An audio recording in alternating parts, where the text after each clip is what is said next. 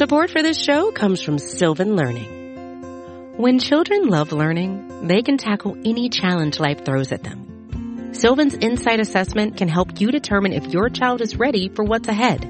It can also identify gaps in learning and point out areas that could be of concern for your child so they can tackle what's to come. And right now, it's the best price of the year at $29. Go to sylvan29.com to learn more and get your child's assessment for only $29. That's S-Y-L-V-A-N 29.com. There are many different paths you can take, but there's only one road to Atlanta. Drive deep out to left field. He clubbed it. Brady twisting and turning, looking up and giving up. It's a home run for Dansby Swanson. Flair out towards shallow right. That's big trouble. Albies going back. He dives and he makes the catch. What a play, Ozzie Albies. Swanson is headed for three. He'll try for it inside the Parker. Relay throw comes toward the plate. He'll score standing, and it's his second inside the park home run of the season. This is your weekly podcast dedicated to the Atlanta Braves farm system. Follow the show on Twitter at road the number two Atlanta. Now hit the road with your hosts Eric Cole, Gaurav Vidak, and Garrett Spain.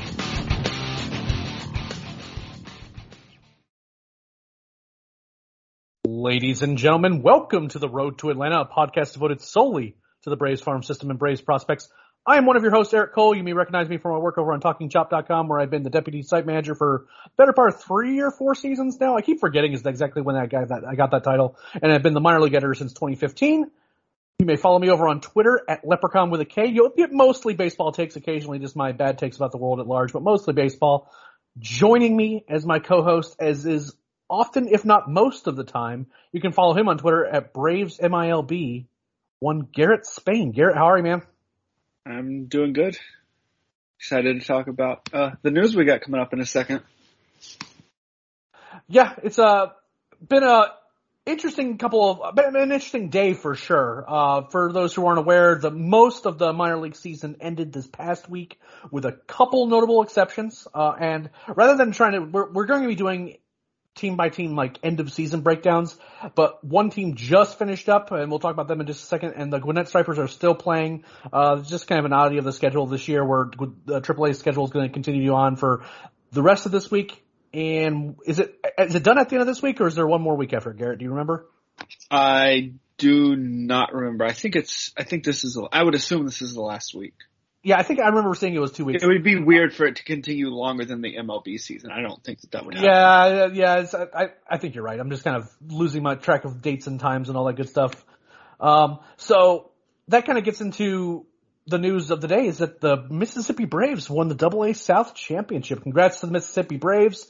Uh, pitching held up for the most part. Got enough offense here uh, when they needed it. Uh, really well pitched game in Game Five by Alan Rangel of all people. Um, we actually have a couple people asking about Alan Rangel from the mailbag. Uh, so uh, Garrett, uh, share your thoughts a little bit about the both what you saw in the playoff series as well as kind of what you thought about just kind of Mississippi generally without going too deep. Yeah, I mean, late in the season this year, you know, they had so many pitchers turned up there, so many good starting pitchers turned up there that they really, I mean, they had a really, really, really, really formidable um, pitching rotation. And then when you combine that with, they have a bunch of power bats in there that can kind of get you runs in bunches, and it was just enough for them to get it done this year. I mean, they, I believe they had the best record in the Double A South this year for the whole year, and I mean, I think that it was an interesting series, but overall, I think that they kind they deserve they were the best team and they kind of deserve to win that. Yeah, absolutely. I mean, we saw some good pitching performances from Spencer Strider. Again, Rangel was really good. The bullpen was its usual excellent self. Uh, one particularly bad game, uh, which was a, a 14-2 loss, I believe what it was in game four. But overall, I mean, we saw CJ Alexander show out in the playoffs. Uh, we saw Greyson Jenista who, you know, did basically what Greyson Jenista does. He either strikes out or he hits home runs. Uh, in this particular case, it was fortunate that he hit a couple home runs that were came up in some pretty big spots. Justin Dean played well. We saw some good performances from Trey Harris. One guy who did not perform well was Braden Shewmake, which is a real shame. I think he had like a almost like a just over 200 OPS for the entire series. Small sample size, but it's also kind of gets back to some of the questions we had about him. Is just kind of, you know, is there really an impact bat? How good really is the hit tool? And he's had just a really, really tough season. So hopefully he kind of gets back on track, but there, most of these guys, I, I almost said all of them, uh, most of these guys are headed for an off season just to get some rest, a well earned rest. But at least one, I don't think we have anyone else. I haven't heard anything else, but one guy in particular still has some work to do, and that is one Spencer Strider. Uh, I reported earlier today that Spencer Strider has been promoted to AAA Gwinnett. He will be pitching, as far as I've heard anyway, he's going to be pitching out of the bullpen uh, for the Stripers. Uh, I have also heard that Anthopoulos came down uh, to watch a very recent start of his to to get a look at him. I don't know if maybe they just have him at AAA to one just get some more innings. He hasn't pitched a whole lot, but there's also the matter of just over the last couple of years. He pitched uh, he's at 93 innings, I think, for the season. I will say that I am a little bit skeptical that they might make a move to put him into the major league ro- roster just because to get him on the playoff roster would require several hoops to jump through, putting a guy in the IL. Then you have to petition the league because he wasn't on the playoff roster. You know, past he'd be being put on past the cutoff date, so like that, there's there there have to be some real injury concerns there, things like that. But at the very least, he's going to be around Equinet, getting a I assume at least a couple of appearances out of the bullpen for Gwinnett just to kind of see where he's at as a bullpen arm or at least get him a little bit more work. So Garrett, when you heard the news, kind of what was your thought process? I mean, I absolutely think that he's better than certain members of the Braves um, relief corps right now. I mean, there are definitely guys at that level that I think that he could not guaranteed be better, but has a chance to, you know, he would have a chance to do it. I, I don't like you say, I don't know that it's likely that he, they make that move. Um, I'm actually kind of interested that they are giving him more innings. I thought that he would be a little more limited to about 80, 85 this year, but they really just kind of let him go and let him get loose, which he did have really a whole, year. he's two years away from Tommy John. And even though this is his first full season, he is still quite a ways away from it. So it's not like rushing him back or anything, but I, I'm, I'm glad that they think that he is fresh enough to keep pitching and that kind of bodes well for him going forward as, you know, next year they can kind of completely pull the reins off and say, go out there and do what you can and we can see him try to earn his way back, uh, earn his way onto the major league roster at some point. Yeah, he certainly doesn't look fatigued. I mean, even in the playoff start, fastball is sitting 96, 99, a lot of life at the top of the zone you know the the the the change up in the breaking ball like you know they, they have their good nights and bad in some respects. Those are still pitches that we knew he was working on. They've both gotten significantly better uh particularly the power the power breaking ball um this year. So I, I don't hate the move. Truly I don't.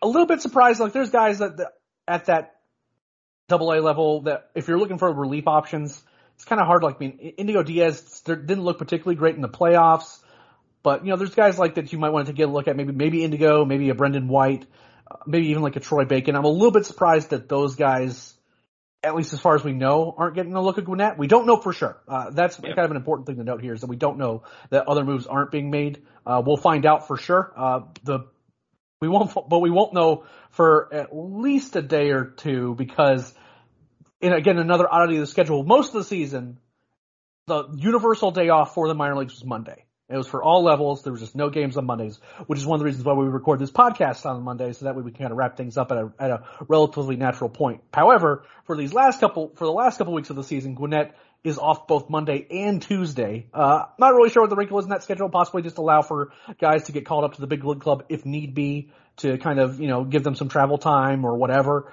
Uh, just to kind of get some lead into the final week, couple weeks of the season. Who knows exactly what, what that, what went into that decision, but overall, hard to be upset about seeing to see Spencer Strider pitch some more. Very curious to see what he looks like out of the bullpen.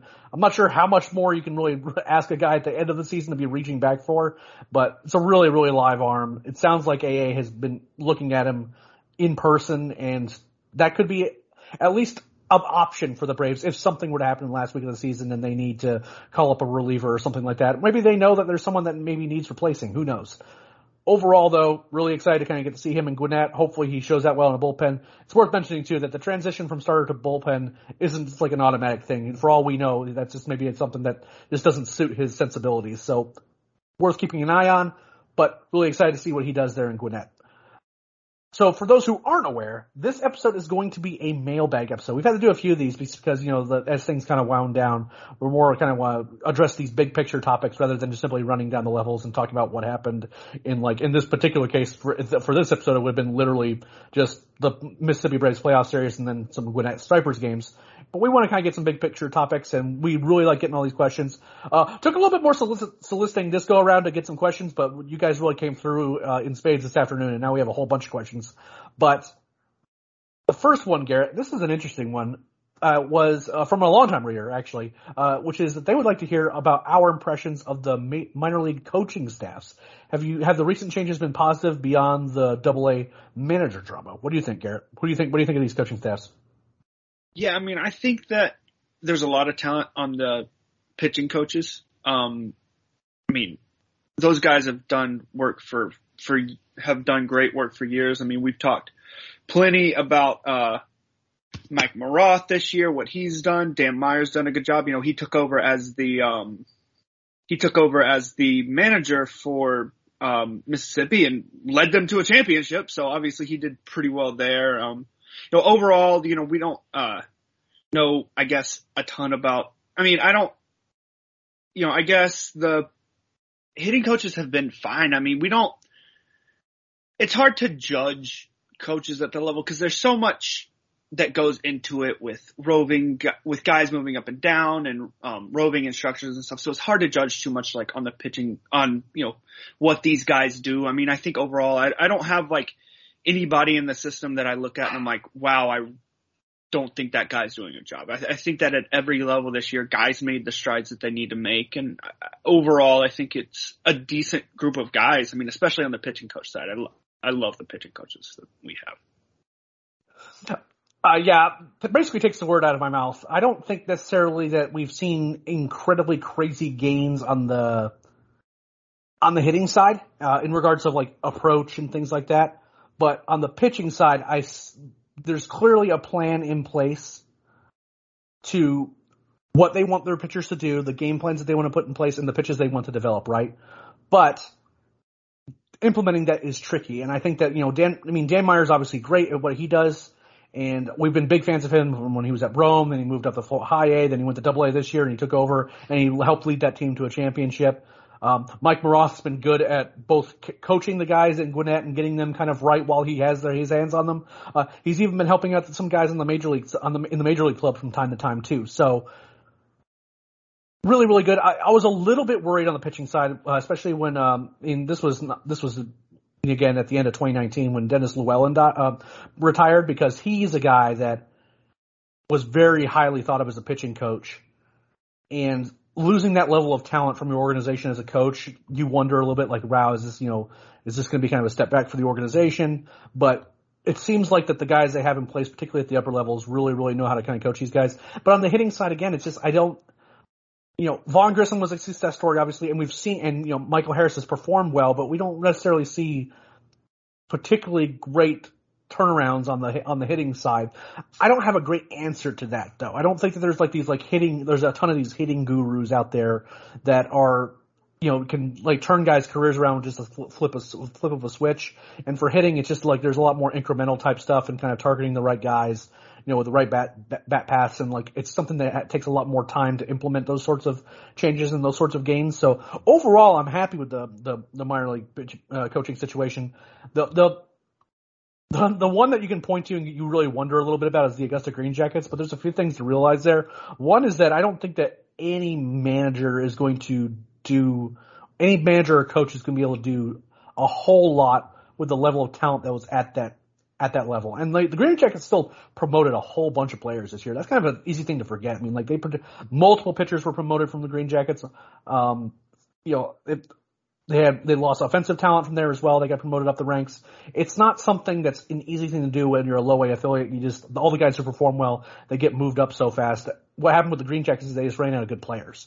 So that's again overall, I'm, I'm happy with the changes that were made largely. Um, it was a bit disheartening to kind of see what happened at Mississippi. It sounds like that there was some, uh, I wouldn't necessarily call it a mutiny, but there were definitely some issues with, uh, like the health protocols that are being put in place. A lot of tensions around that club regarding, you know, what had to be put in place and what wasn't going to work.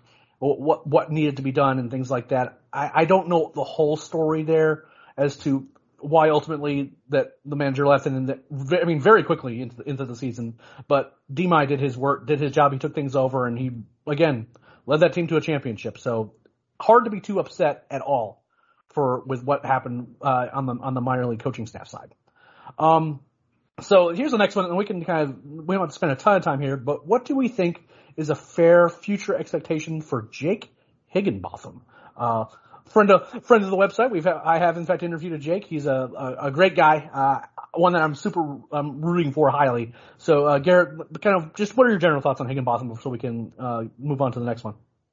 Yeah, I mean, with any reliever, it's always just like what can you really expect out of him? There's just so much turnover with those guys. I mean, he's a guy that you look at as a guy that could fit in a middle relief role in the future, you know, and, and that's a, you want as many of those guys as you can. He was fantastic this year. I mean, he didn't give up a run this year after he came off the, um, injured list. I would not be surprised to see him get time, maybe promoted to Gwinnett, maybe time in the AFL this year just to kind of see what he can do because he did have significant, he only had like less than 12 innings this year.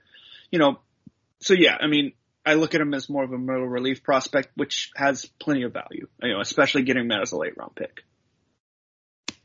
Yeah, I can definitely see him as a, as a, a major league reliever for sure. Uh, the stuff plays up. He has a high baseball IQ, knows how to pitch, is really competitive out there, knows how to throw strikes. The thing about him is just being healthy because I mean, when he was at Clemson, he had uh, a couple injuries that were like pretty like catastrophic.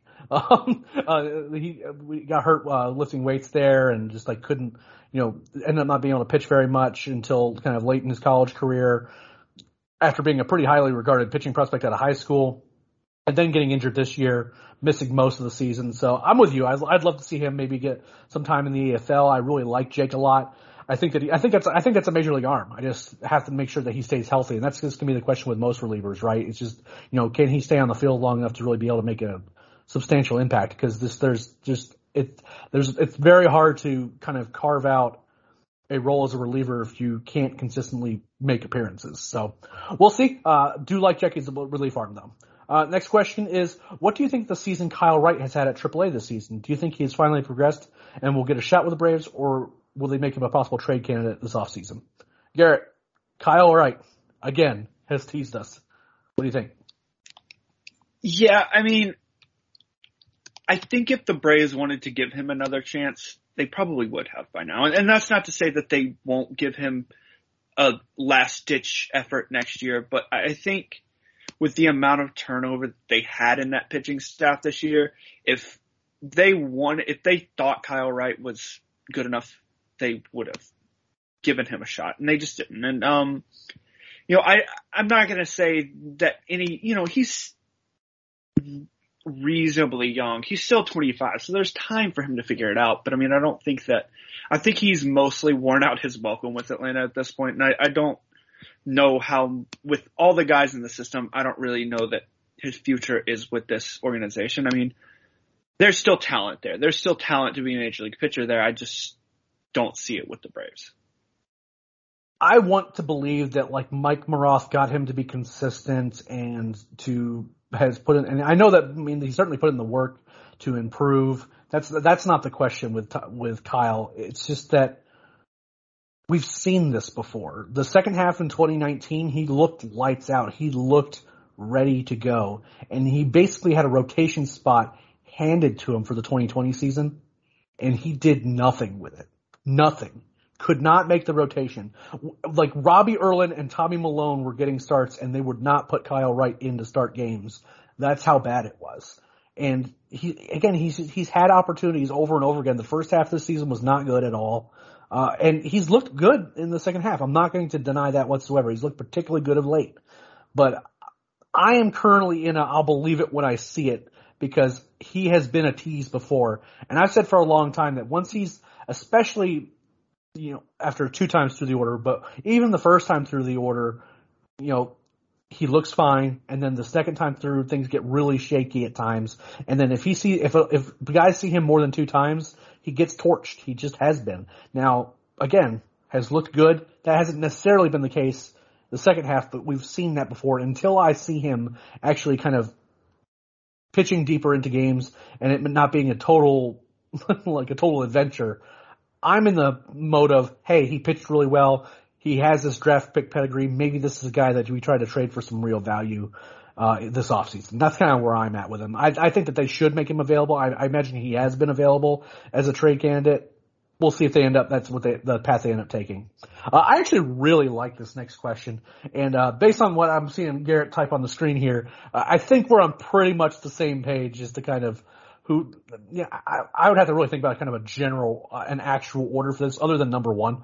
Uh, I, I, feel very strongly about number one on this list. But we were asked, uh, can you rank your top five Braves minor league pitching staffs from the last five years? Uh, Garrett, I'm just going to let you take it away. Uh, I might share some notes here and there, but beyond that, you, you do your thing. Number one for us is obviously the Rome Braves in 2016, which is right on the five year yep. cutoff. So this is the last time we can say this. Um, yep. I mean, that rotation was so good. Soroka, Toussaint, Fried, Allard, um, Ricardo Sanchez, and Patrick Weigel. I mean, there yep. are five major leaguers out of that group. One of which has been a centerpiece for this team. One of which is, if he can get back healthy, could be another centerpiece of this team. And then, you know, a few guys that have had you know, Allard has had a good career, has had a good season with Texas. Last I checked, I actually haven't checked in a while, but so I hope he hasn't done really, really bad lately. Um, and then, you know, Toussaint still has potential. Don't know what he's going to be. Sanchez was decent had he not gotten hurt. You know, I mean, that entire rotation did quite well for themselves. To only have Sanchez be the only one that didn't make the major leagues, and I even think that he even got a couple of innings one year or that might be someone else that I'm thinking of. But anyways, I mean, that team did really well.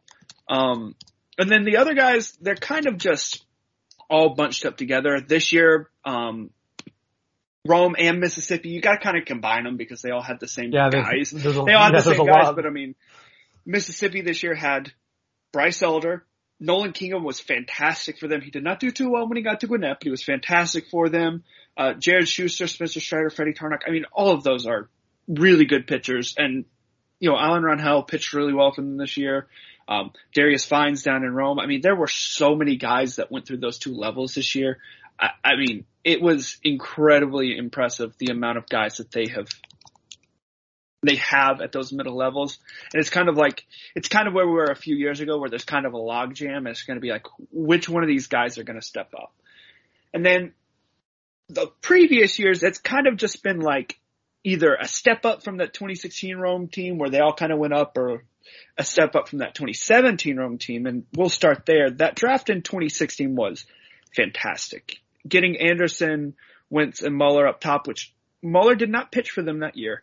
Um, cause he, he was a little bit slower going. He had, you know, the mechanical issues that they had to fix, but they had, um, Wentz and Anderson right off the top of the draft at that team. They had uh, Bryce Wilson, who was 19 years old on that team, who's hasn't had a great major league career, but was really, really good for a while and still has potential there. Tucker Davidson, had yep. he not gotten hurt, would almost certainly have a rotation spot and could, I mean, there's three guys between, um, or two guys between Anderson and Davidson that could be in the rotation next year, legitimately. One of them will be, the other one could be.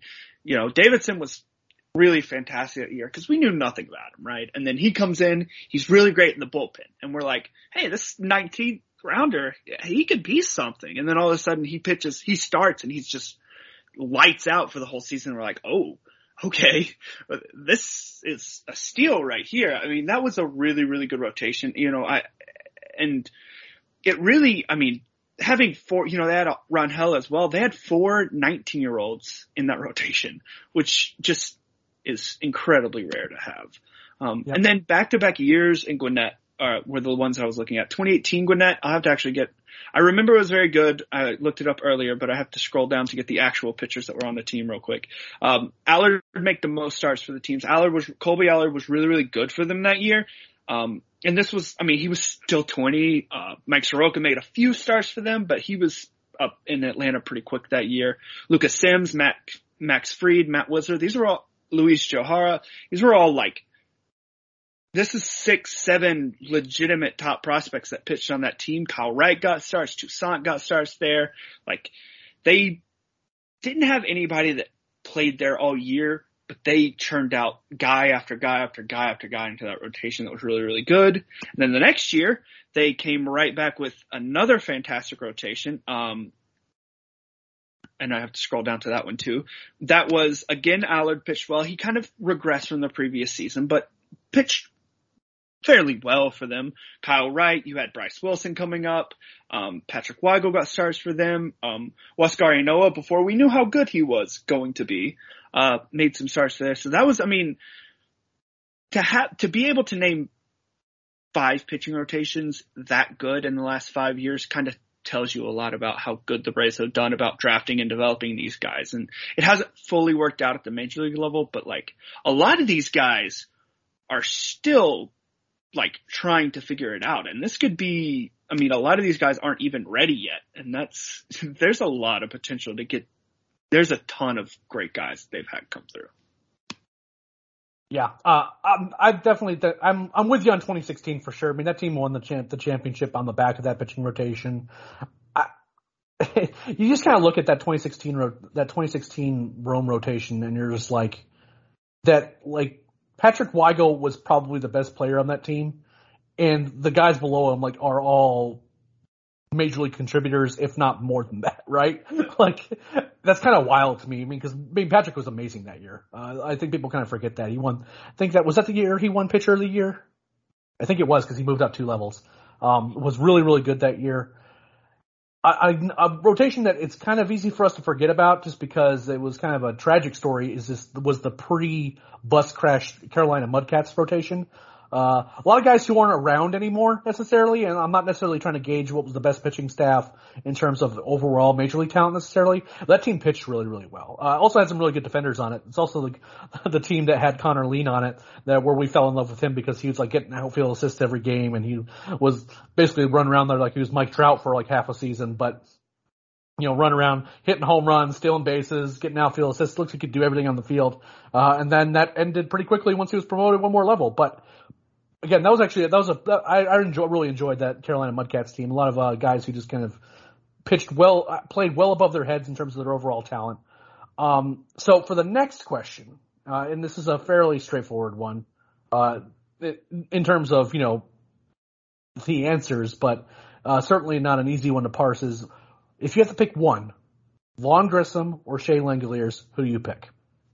This is such a terrible comparison to like even because it's compared completely different players, like completely different times of their career, completely different style of players. Like it's just, I mean, I think for this organization as a whole, like for the Braves specifically, Langeliers, because they they don't necessarily trust Contreras fully, and they need a catcher going forward. Whereas I think Grissom is when he gets to the major league level, probably going to have to fight for a spot, um, unless they let Dansby walk and think that Grissom's the next shortstop. Which who knows what's going to happen at this point. I, I, don't think that there's a wrong answer here. Um, overall, they're going to be like back to back on my prospect list. And I honestly don't even know at this point who's going to be above the other one. But I think that for this specific organization and how they're building going forward and their window of their competitive window, I think it's Langeliers. Yeah, I picked Langeliers too. Uh, I'll have Langeliers ranked higher than Grissom. Uh, he's closer. There's real upside with him. Um, I think that people kind of forget that too. The power, the, that kind of power from a catcher you know, even if there's like legitimate concerns about like how much the hit tool plays, that matters significantly less with catchers. And a catcher with his defensive ability and how many how many games he's made with, you know, game calling and you know, all of those parts of his game, in addition to like the significant thump in his bat. I mean, hitting like 20 plus home runs playing for Mississippi is no joke because that that part eats home runs. And now he did a lot of damage against like Pensacola and places like that, but he there's real power in that bat. And for a guy who's been moved pretty quickly through the system, that that that is heartening to see. We still love Vaughn Grissom. He's just further away. There's more questions. He just he just got to high A. The the easy answer here is Langeliers, but that doesn't necessarily mean that we don't like Vaughn long term. You know, we want to see is he going to be able to stay stay at short as he continues to get stronger? You know, is he going to continue to move well, or is he going to have to move to second? Is he going to have to move to third? Does he have to move to the outfield? We think he can hit. We're still wondering how much the power plays. We are optimistic about all those things, but that there's still work to be done there. So if you're picking right now today, the answer is Langeliers. But I don't think either Garrett or I are going to be surprised that if like, you know, in a year or two that he could change our minds and we'd be wanting to keep Vaughn. He's, he, but he's not, Vaughn is not a guy like Acuna where like you just pick him no matter what. It doesn't matter how far away he is. It's, it's so obvious that he's going to be a star in the league. Between these two guys, you know, and in Vaughn's case in particular, we think he could be really, really good but he still has work to do. And you know, same thing goes for same thing goes for Langeliers, but in Langeliers' case, there's a lot more certainty at a position that is really, really valuable, especially for this organization. Um, next, uh, we have uh, this one. We actually fairly straightforward too. Is uh, what kinds of players does the organization have a surplus of and a deficit of? Put another way, what is the strength and weakness of this prospect pool? Uh, we actually covered this on the the Twitter Spaces discussion that we had with the Bally Sports guys, in particular Zach Dillard, who ran that. That was a lot of fun, by the way. So Zach, if you're listening, thank you. And if you weren't listening to that, you really uh, next time we do it, make sure you guys get a chance to take a look at that. That was a really fun discussion. Uh, so Garrett, uh, where where are the where are the surpluses and where's the the deficits for this organization? Um, the guys, I mean the uh, the excuse me here. The organization has a ton of power arms. Um, they just drafted Cusick, they, and they just drafted Schwellenbach. Um, they've got Tarnok, Strider, just tons of guys that can just, uh, Muller, guys that can just get up there and sling it. They've got a ton of pitchers and we talked about it earlier. There's so many guys that they're to have to make some decisions there. Um, they have a good, their three top prospects are all outfielders, uh, in terms of Harris, Waters, and Pache beyond that, they don't really have a, anybody that's like jumps out at you. I mean, they have, but I mean, you don't really need anybody beyond those three, right? Like if you have that many good, you know, legitimate top 100 prospects, like that's a real strength of your system, even if like there's not a ton of depth in terms of guys that we think could be major league players.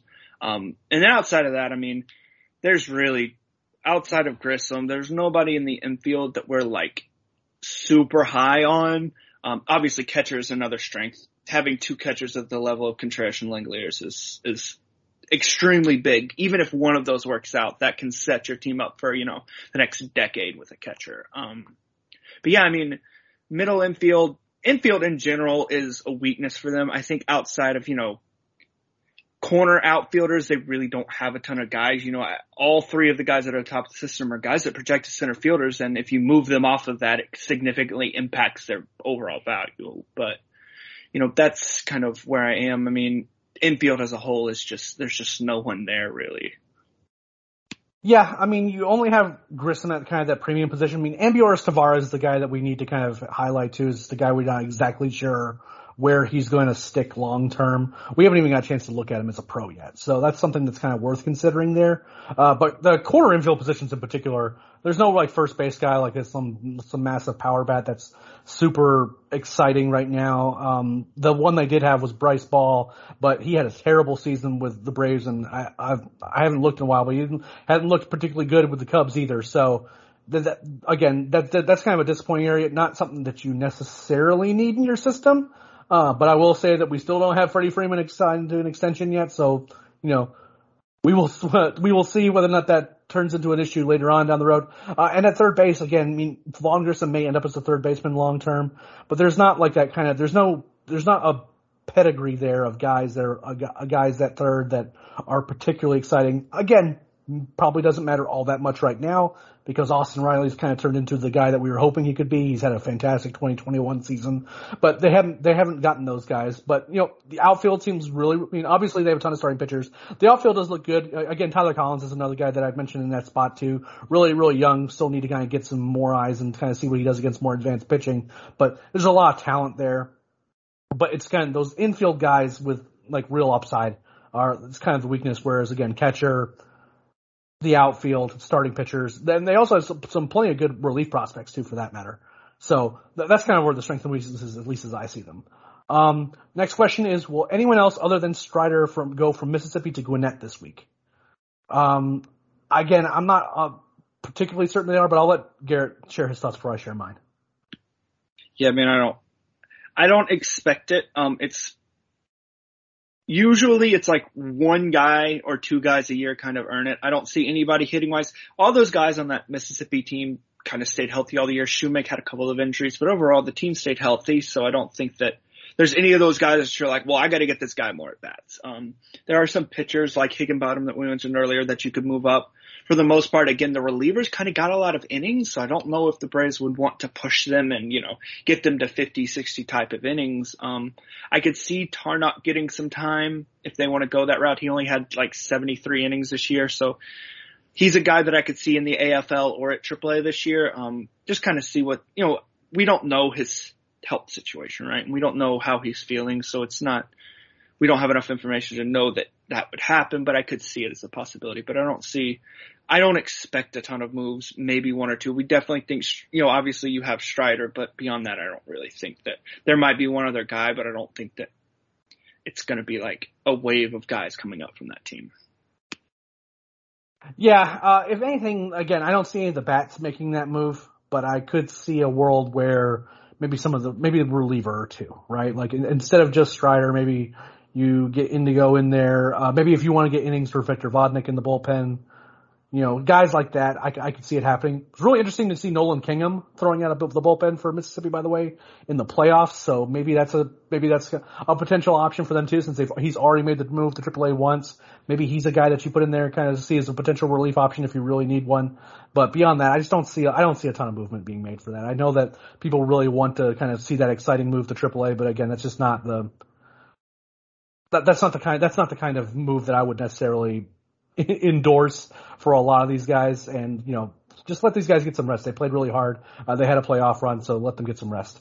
Uh, one more question before we go to our break, and we'll kind of try to keep this one short. And it's another either or is you can only choose one of Spencer Strider or Freddie Tarnok for the rest of your careers. Who do you pick? Garrett, who do you pick?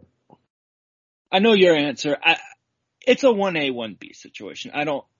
It, it's so they're it's so close. I mean, I would go Strider is the safer bet. Um, he's more likely to be a major league player. Um, has maybe a very, very slightly higher ceiling. Um, I, it's another one that I haven't really decided yet, right? Like, I'm gonna have to look at the prospect list in a couple months and go, which one of these guys would I rather have? Right now, I would lean towards Strider, and it seems the organization leans towards Strider a little bit. Um, but again, it's so so close at this point that it, it's it's hard to really figure out which one you would rather, rather have. Yeah, I, the the pick is Strider for me. I love what Freddie Tarnok has done this year, but I, I'm also remember how much he struggled with his command, and there were certainly some wrinkles of that happening in his time in Mississippi as the season went on. And this is with him not pitching a whole lot of innings. So again, love to see the development there, but you know, does he is he able to continue to make, continue those gains with his command over the course of a longer season? Whereas in Strider's case, you know, he's held that velocity. The the only issue he seems to have is just if that if he kind of misses in the zone and all of a sudden his stuff gets a bit more hittable. But I mean, holding 96, 99 late into the season uh, as a starter with that power breaking ball and that and, and an improving changeup, I think his upside's higher than Tarnok's. I think that he is better than Tarnok right now. They both have some question marks. Like in Strider's case, it's more of a question of, you know, he has that injury history. Is that going to be an issue? We don't have a ton of track record of him as a pro, so is he going to continue to do this? And in Tarnok's case, he has a track record as a pro, but not a lot of it wasn't very good. So for me, right now, I'm, I think Strider's the better player. I think there's more upside, and I just think that overall, that's the guy that I would want. But I'm very happy that they're both in the Braves organization, and I don't have to pick right now. Uh, before we go on to the last few questions, we're going to take a quick break to listen to a word from our sponsors. Support for this show comes from Sylvan Learning. As a parent, you want your child to have every opportunity, but giving them the tools they need to tackle every challenge, that takes a team. Now more than ever, educational support tailored exactly to what your child needs can make all the difference. That's why parents have trusted Sylvan Learning for 45 years as the ultimate teammate in their child's educational journey, instilling in them a love for learning and a passion for reaching the next level. And Sylvan's Insight Assessment can identify gaps in learning and areas that could be of concern for your child.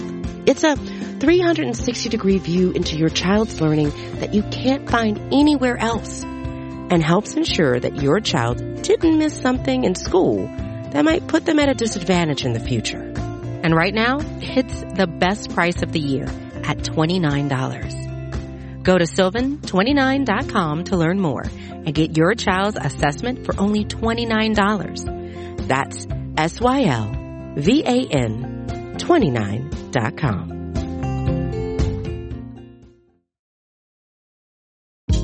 Hey, this is Scott Galloway, author, professor, entrepreneur, and most importantly, host of the Prop G podcast. We got a special series running on right now called The Future of Work, where I answer all your questions on, surprise, the future of work.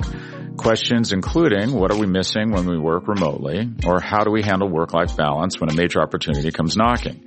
From the provocative to the technical, we're offering insights you won't want to miss. So tune in to the future of work, a Prop G Pod special sponsored by Canva. You can find it on the Prop G Pod wherever you get your podcasts.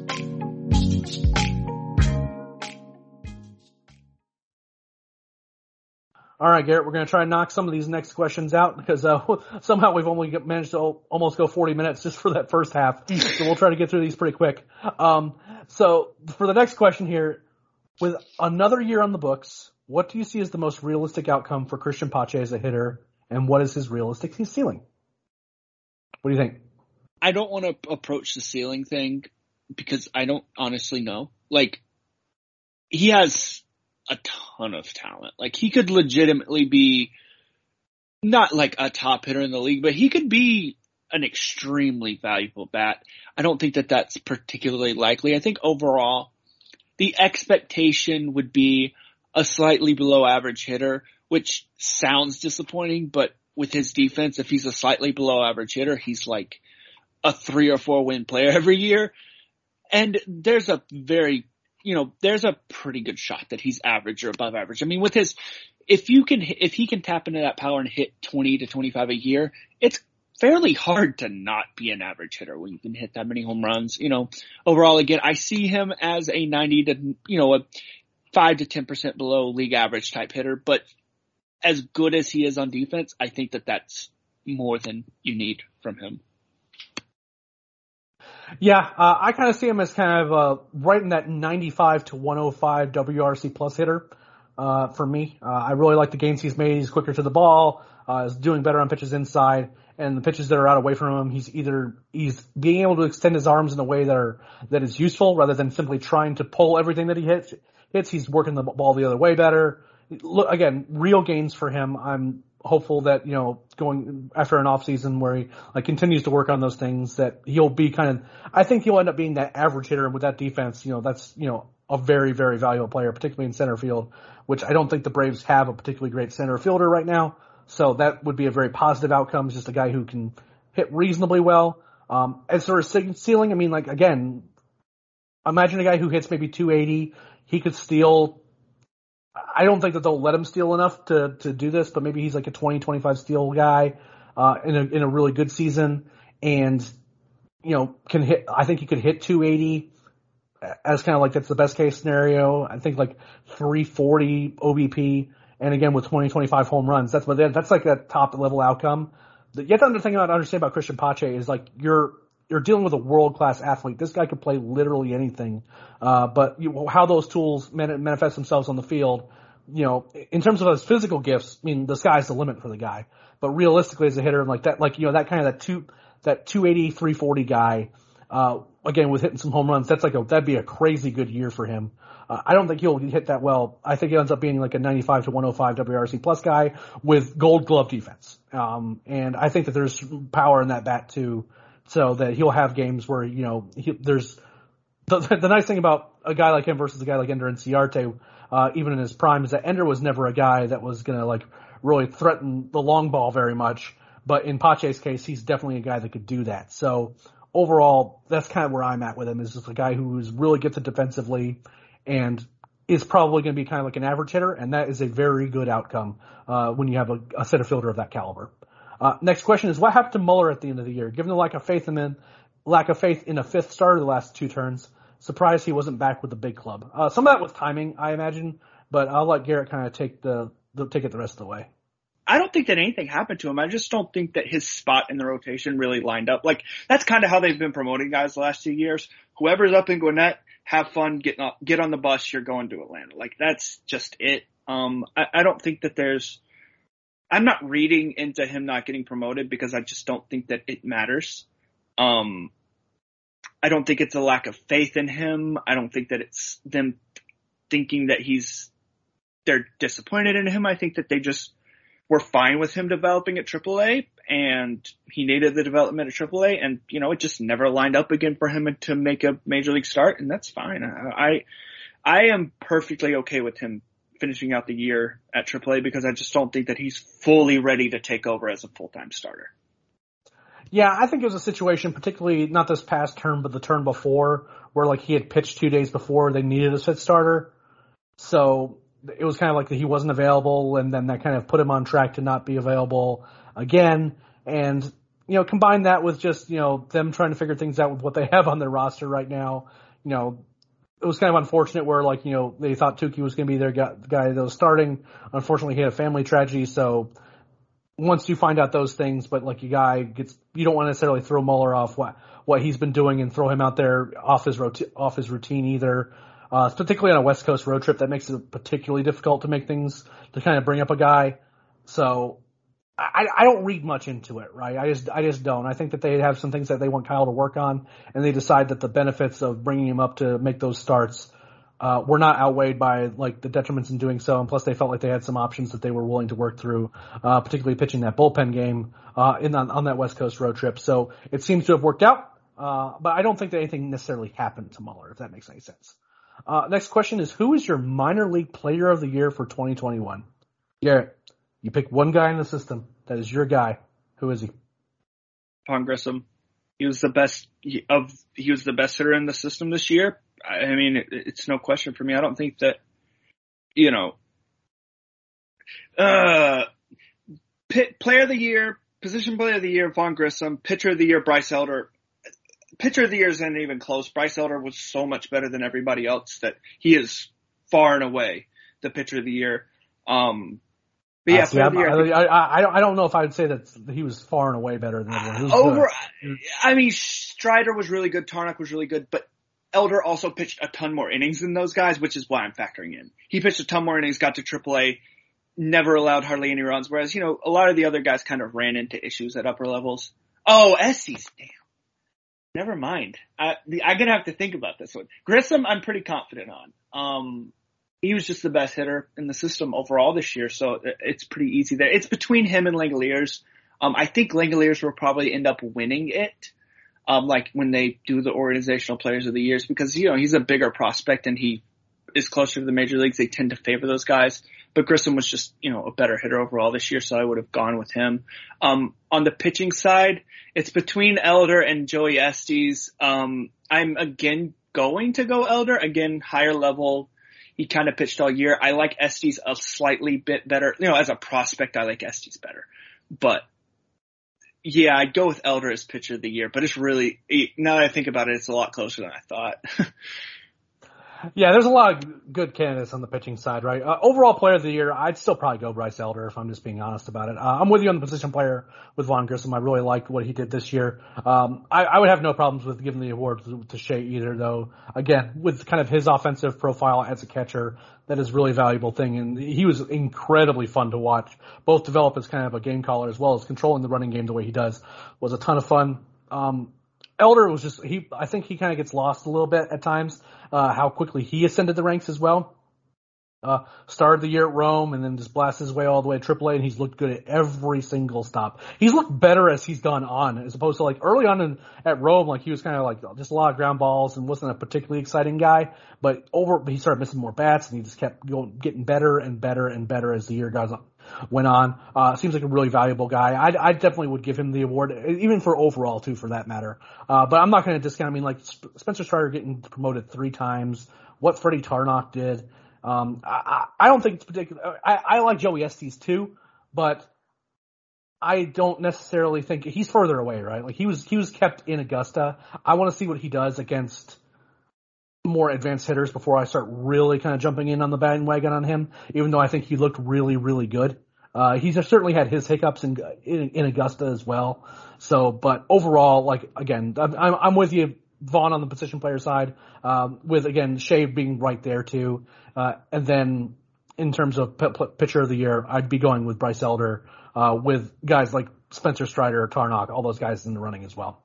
Uh, next question is, what was your biggest surprise of the season? This is going to be a lot of Spencer Strider questions. What biggest surprise this season, good or bad in the Braves farm system? Garrett, what was your biggest surprise? Uh, yeah, Spencer Strider was definitely the biggest surprise. He was fantastic. You know, good surprise, Spencer Strider. Um, Freddie Tarnok would be kind of right behind there in terms of a good surprise. Estes was a big surprise. Um, even Grissom to an extent was a pretty surprising how well he did.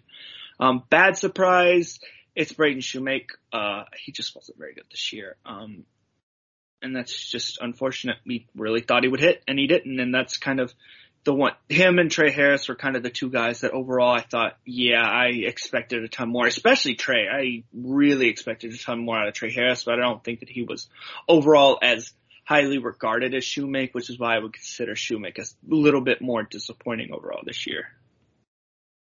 Yeah, those were be my picks too. It's just like you know Spencer Strider. We didn't even have him ranked before the season uh, because we just thought he was again. We thought it was a relief profile. We wouldn't necessarily fault the Braves for taking a shot on a guy in that fourth round of a five round draft uh, if they really thought highly of him as a reliever. But it's just not the not something that we didn't certainly didn't think he was going to come out piping high 90s as a starter and being promoted all the way to AAA in his first pro season, right? So that again, that was very exciting and certainly very surprising.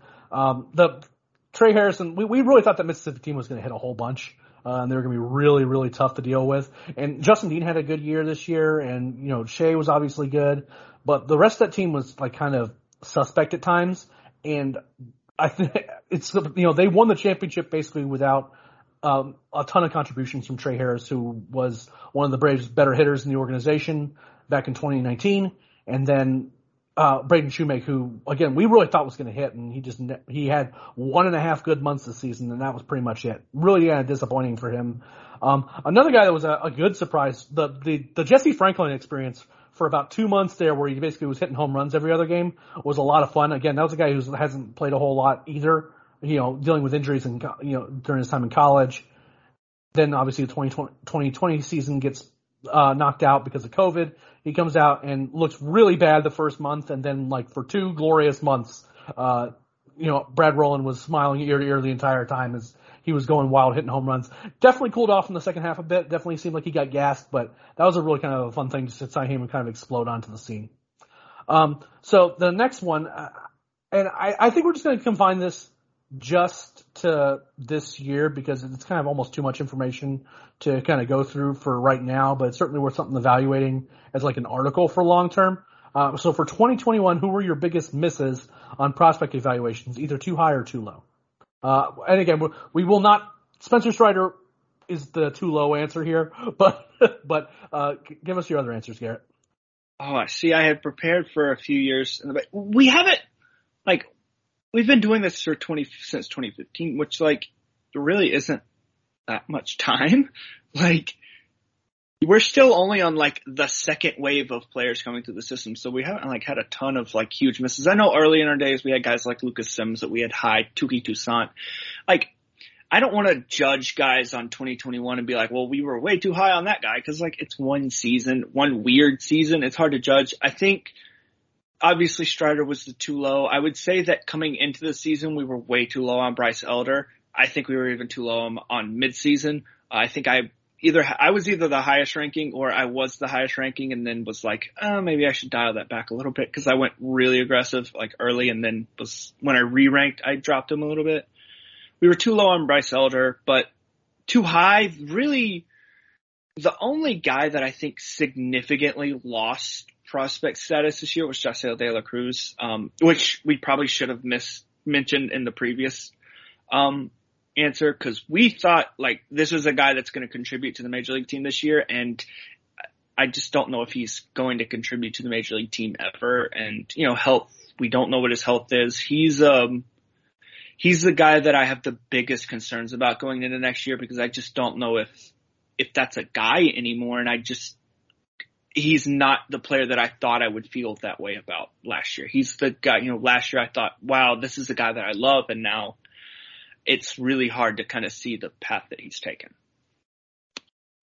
Yeah, I think Garrett nailed it on the the, the too low guys. Uh, for too high, uh, a couple things that I, I, kind of I've harped on this a few times too. Uh, I do think that we were too high on Mahki Backstrom. Um, I know that we had like you know just in terms of the limited information we had, we kind of love the bat speed, love the power.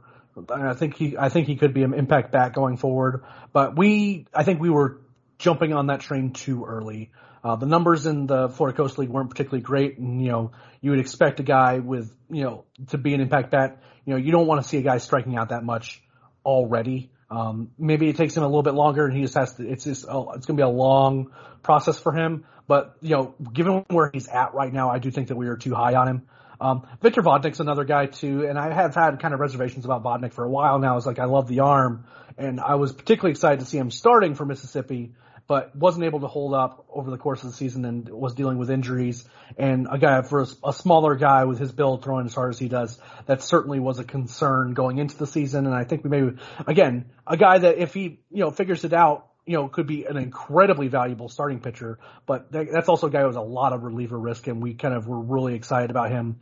Possibly a little bit too early until we actually saw him. We'll try to, you know, stay on the mound for more than a full season, and unfortunately, he wasn't able to do that this season. So those are kind of like my guys. But yeah. like again, that's those. It's still early for a lot of these guys too. That's worth mentioning, right? Like a lot of this changes constantly. Is like we just maybe we're like in the moment we were too high or too low, but that doesn't necessarily mean that those rankings were right or wrong long term. Um, it's just kind of in the moment. It's kind of making those decisions in in that moment. I don't feel like that those we like for example if we think a guy is too high or too low right now that could change next year because this is, these are very volatile things right so I don't want to necessarily say like wow we really missed the boat you know Jasseel De La Cruz is never going to be you know going to be a major league pitcher or you know Victor Vodnik is definitely a reliever but in the moment right now that's kind of where I'm feeling on it those are kind of where I I, I kind of feel about those guys. Um, so next question. Uh, I knew we were going to get at least one Ron, Alan Rangel uh, question, and we actually got a couple. Uh, I just decided to pick this one. Um, does Alan Rangel have a future moving forward as a possible major leaguer, or is he hopefully going to, or is he going to end up as a quad A type? I assume part owner of the Rome Braves, Alan Rangel, had quite the season this year. Uh, finally left the city of Rome uh, onto greener pastures uh, for Double A Mississippi and pitched well for them. Garrett, uh, what what do we what do we think of Alan Rangel? Yeah, I mean, I, am not even so sure about quad A because it took him six years to be like a double A type. I mean, it, it, he's been around a long time. He's not that change, old though. It's kind of wild. I, yeah. I do. I'm going to be honest with you. I would be very surprised if he is with this organization next year because he should be a minor league free agent at this point, right? I'd have to look at in terms of like, whether or not he's actually for free agency or not. And I think whenever he is a free agent, if I were him, I would leave the organization because there's so many pitchers ahead of him. I don't see him being able to progress with this team.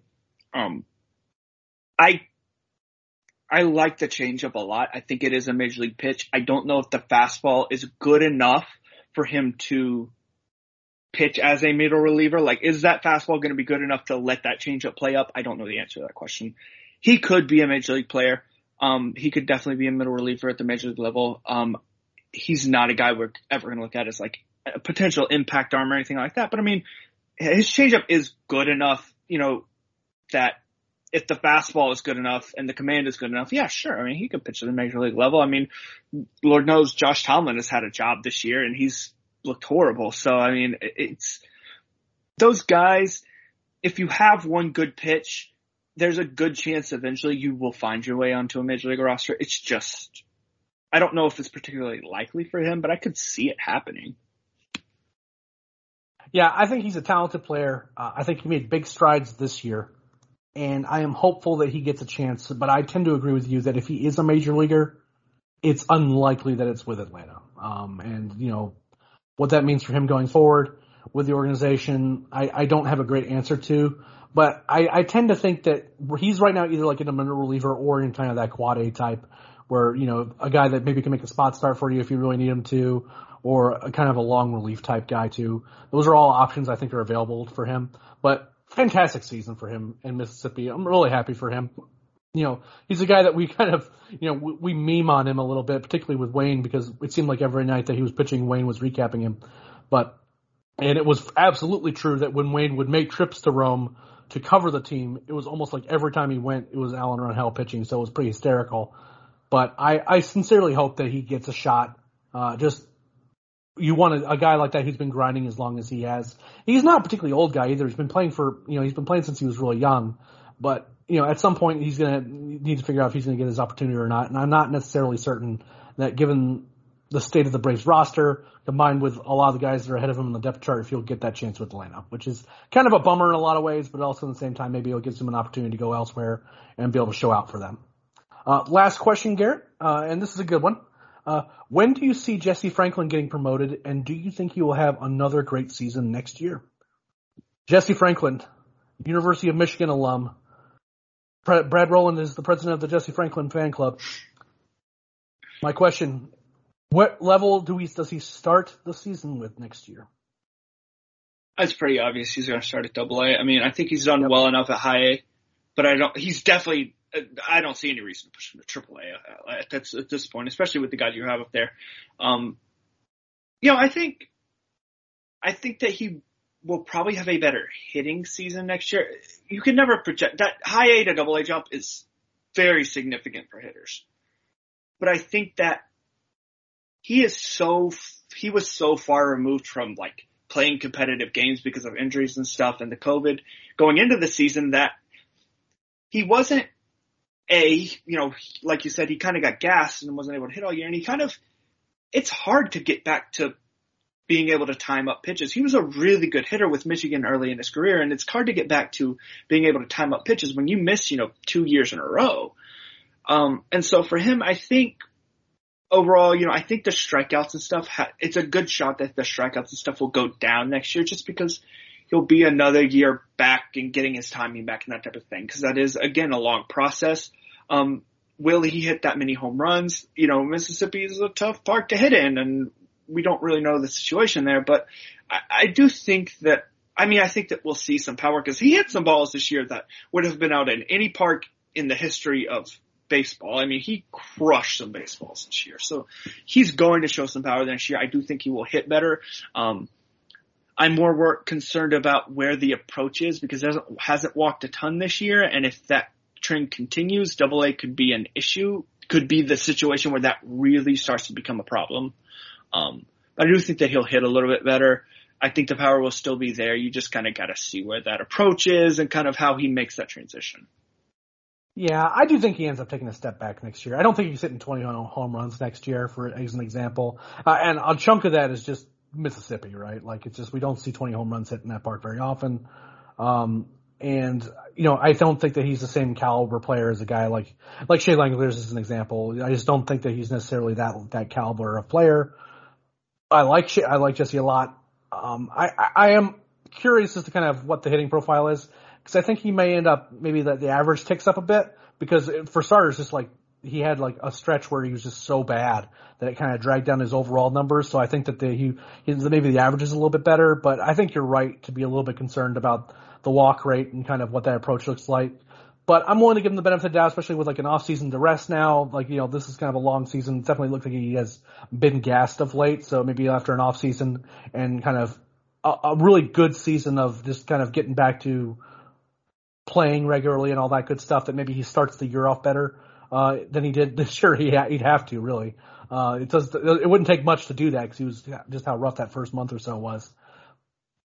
I, think he'll end up being uh, overall a worse hitter at Double A. Uh, how much that is is kind of the open, is, is the open question. I think he can still be a, a really reasonable bat uh, in the outfield, but for right now, I'm not like necessarily fast tracking or predicting that he'll you know get promoted to AAA right away or be one of those guys. But you know, I think he starts the year at Double A, and then we'll just kind of see what happens. And if he goes on another tear like he did this year, then maybe who knows? Maybe he gets a shot at AAA, assuming there's actually an opening for him there.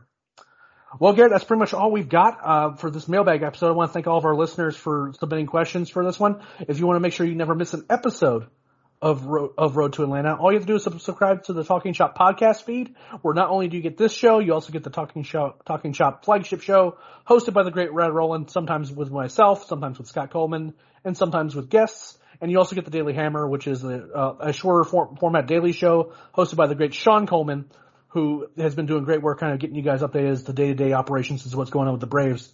Uh, Garrett, is there anything else you want to share with our listeners before we let them go?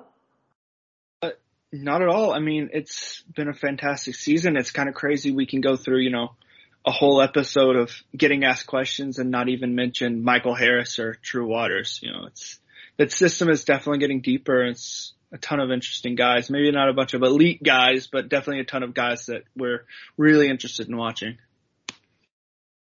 Yeah, absolutely. Uh, we did we did just mention them, and I know that probably uh, at least one of those guys may be listening right now.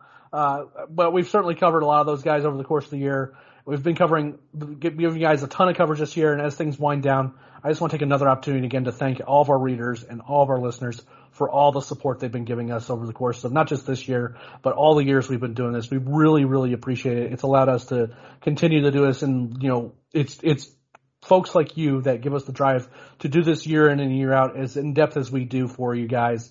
Really appreciate all that. Uh, make sure you follow the, the, the, podcast on Twitter at, at road the number two Atlanta. Make sure you follow Garrett at Braves MILB. You can follow myself at Leprechaun with a K if you have are, are a more masochistic type and want to want to get a lot of Will Smith type updates uh, when he's in games for the Braves. But until next time, guys, again, we're going to start doing those system breakdowns probably starting next week with Gwinnett, assuming that everything's ended up by then and nothing, you know, nothing kind of gets in the way. So until next time, we'll see you on the road.